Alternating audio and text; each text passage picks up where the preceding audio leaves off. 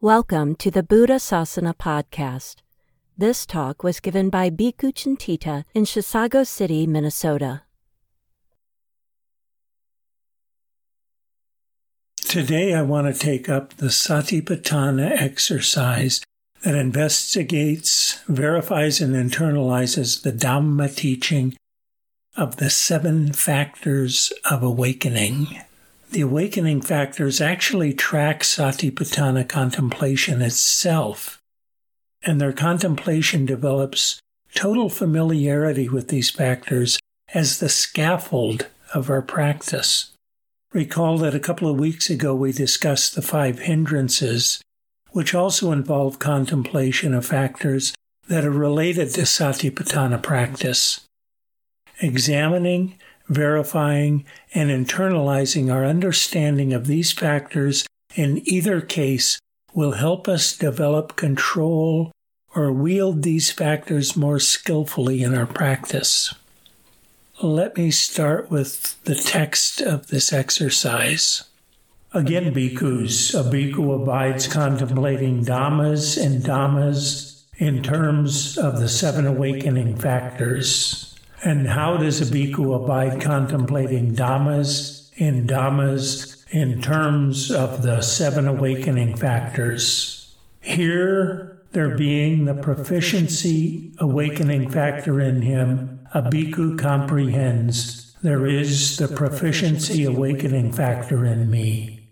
Or there being no proficiency awakening factor in him, he comprehends there is no proficiency awakening factor in me. And he also comprehends how there comes to be the arising of the unarisen proficiency awakening factor and how the arisen proficiency awakening factor comes to fulfillment by development. There being the investigation of Dhamma's awakening factor in him, dot, dot, dot. There being the energy awakening factor in him, dot, dot, dot. There being the rapture awakening factor in him, dot, dot, dot. There being the tranquility awakening factor in him, dot, dot, dot. There being the samadhi awakening factor in him, dot, dot, dot. There being the equanimity awakening factor in him, dot, dot, dot. The seven awakening factors form a causal chain that can be summarized as proficiency gives rise to Dhamma investigation. Dhamma investigation gives rise to energy. Energy gives rise to rapture. Rapture gives rise to tranquility. Tranquility gives rise to samadhi. And samadhi gives rise to equanimity. Notice that the first three factors describe Satipatthana practice itself. Proficiency introduces Dhamma. Dhamma investigation implements clear comprehension, bringing in the relevant observables. Energy arises as we engage in this practice. That's ardency. And then the rest of the chain brings in samadhi, the fact that these are awakening factors should be a great encouragement for Satipatthana contemplation, for that is what this important practice is about. Our task is to comprehend each factor in turn. First, we should recognize in our experience there is the proficiency awakening factor in me, or there is no proficiency awakening factor in me. Also, we should comprehend the conditionality of each factor, how there comes to be the arising of the unarisen proficiency awakening factor. The factors form a causal chain, so that should be noted, as well as any other contributing factors. For instance, we might comprehend that sitting cross legged on a cushion in a quiet room is conducive to the arising of samadhi and its antecedent factors. Finally, the text tells us for each factor that the arisen awakening factor comes to fulfillment by development. This refers to perfection of the factor over time through practice. Proficiency is the main focus of development, for its perfection is the complete internalization of Dhamma, the whole point of Satipatthana practice. Comprehending development involves acknowledging that the factor arising now is of greater quality or intensity than in the past. This provides points of feedback for our practice. Let's look at these factors more closely. Proficiency. By the way, since I'm engaged in ongoing rethinking of Satipatthana, I'm always seeking out the best translation of technical terms. I'm quite insistent that we not use mindfulness for Pali Sati, because mindfulness came to mean something like non judgmental awareness in the middle of the 20th century. I've been using proficiency instead. I've recently changed my mind in favor of know how. The use of the term as the first factor of awakening illustrates my problem with mindfulness. Non judgmental awareness makes absolutely no sense here. For instance, the Virtue Sutta describes hearing the Dhamma from monks of virtue and wisdom, then begins presenting the factors of awakening as follows. When one has heard the Dhamma from such bhikkhus, one dwells withdrawn by way of two kinds of withdrawal withdrawal of body and withdrawal of mind. Dwelling thus withdrawn, one recollects that Dhamma and thinks it over. Whenever bhikkhus, a bhikkhu dwelling thus withdrawn, recollects that Dhamma and thinks it over, on that occasion, the awakening factor of proficiency is aroused by the bhikkhu. On that occasion, the bhikkhu develops the awakening factor of proficiency. On that occasion, the awakening factor of proficiency comes to fulfillment by development in the bhikkhu. As the first awakening factor, proficiency picks a Dhamma, a Dhamma teaching, as a theme for contemplation and brings that Dhamma to mind. This is the function of proficiency or know how. Entering a state of non judgmental or bare awareness might be nice, but doesn't make any sense here at all. Proficiency provides the Dhamma for the next step. The Virtue Sutta continues. Dwelling thus, he examines that Dhamma with wisdom, investigates it, makes an exploration of it.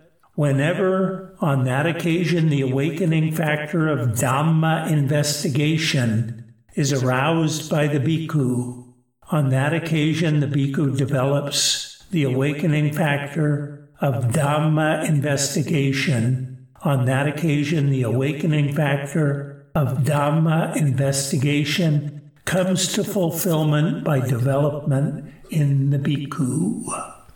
Although it does not explicitly state it, we can assume that we become acutely attentive to experiential observables by which we might verify that Dhamma. For instance, if the teaching has to do with craving and suffering, we should be ardently intent on evaluating it in terms of our own experience of craving and suffering. While he discriminates that Dhamma with wisdom, examines it, makes an investigation of it, his energy is aroused without slackening. Whenever on that occasion the awakening factor of energy is aroused by the bhikkhu, on that occasion the bhikkhu develops the awakening factor of energy. On that occasion, the awakening factor of energy comes to fulfillment by development in the bhikkhu. With energy and non distraction, we have fulfilled requirements of the Satipatthana method. The awakening factors continue by itemizing two antecedent factors that lead to samadhi.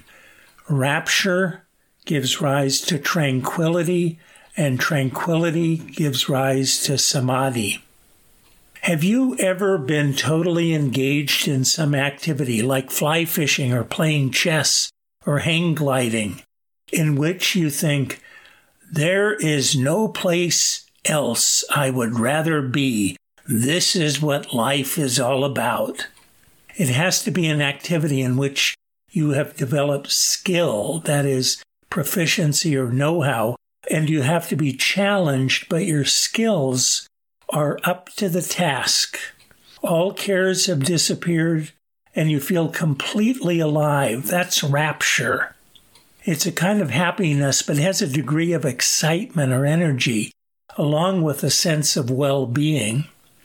The sense of well being, along with the conviction that your skills are up to the task and sustained effort is not required, turns to tranquility. The mind stills even while rapture persists. You've probably had this experience in an entirely non Buddhist context. In a Buddhist context, it's natural for samadhi to follow from rapture and tranquility. The two coexist in samadhi until the third jhana, in which tranquility overcomes rapture. Comprehending the seven factors of awakening stands as a confirmation of Satipatthana practice. We observe firsthand the inner working of know how and comprehension, the first two factors, in the contemplation of Dhamma in terms of observables. We observe firsthand the integration of samadhi into this process we observe firsthand the presence of spiritual pleasure separate from mundane sensual pleasure in this process as rapture and tranquility, and in other accounts with delight and an elevated kind of happiness are added to the list of factors antecedent to samadhi as well.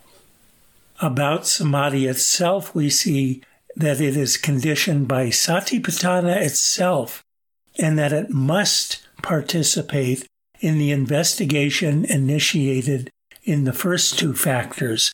It has to.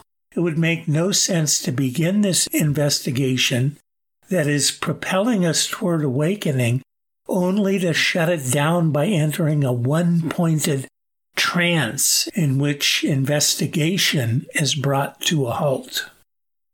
Many scholars and teachers would deny that samadhi has these qualities and claim that samadhi requires a special technique to achieve and that it induces a one pointed mind incapable of any kind of investigation.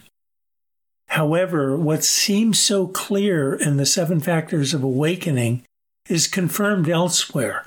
We find that samadhi does indeed arise spontaneously, not only in satipatthana practice, but wherever we are ardently engaged in skillful practice.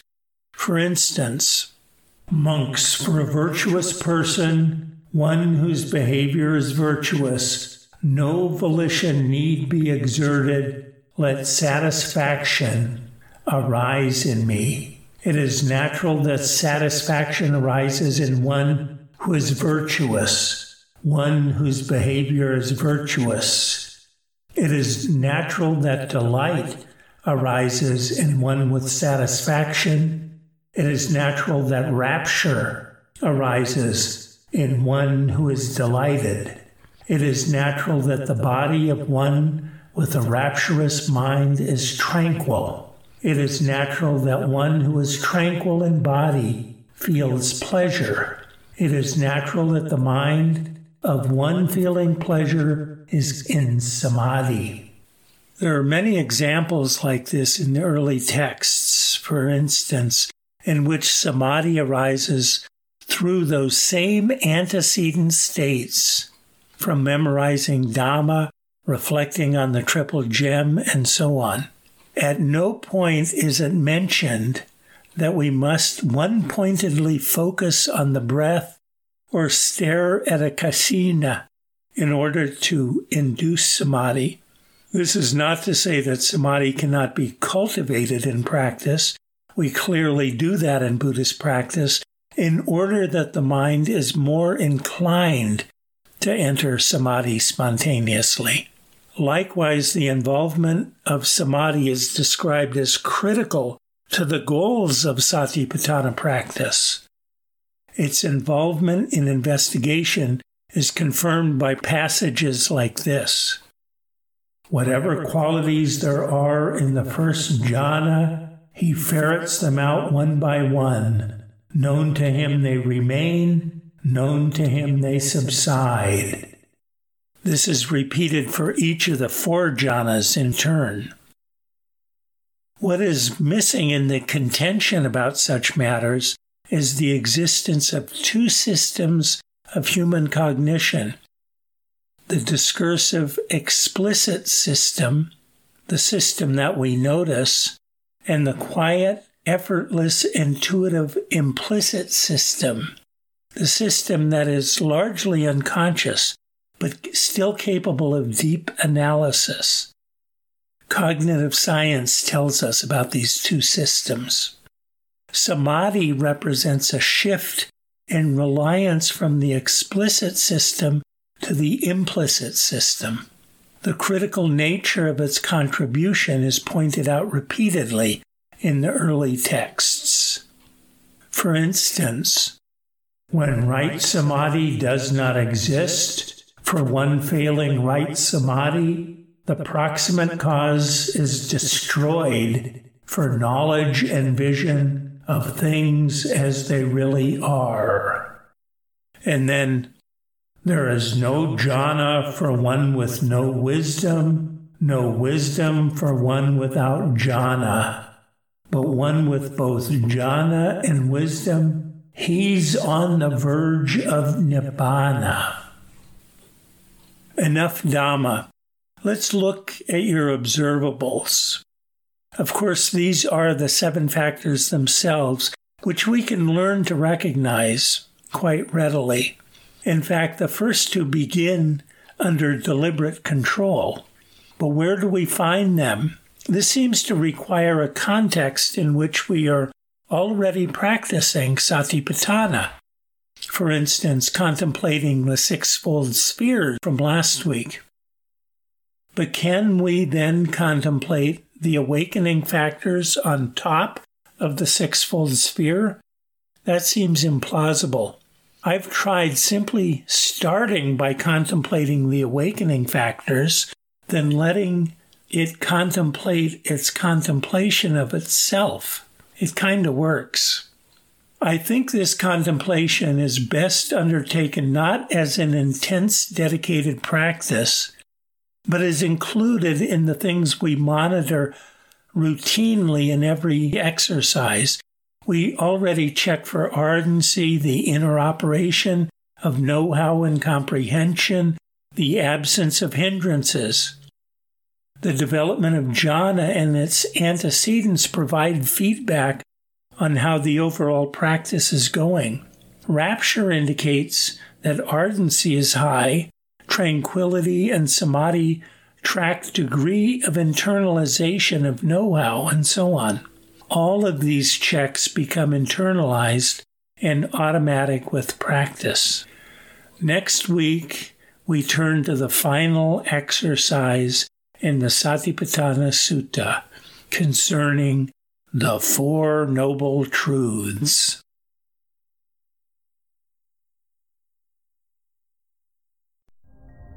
To learn more about the Rethinking the Satipatthana project, please go to sitagu.org slash cintita. That is S-I-T-A-G-U dot org, C-I-N-T-I-T-A.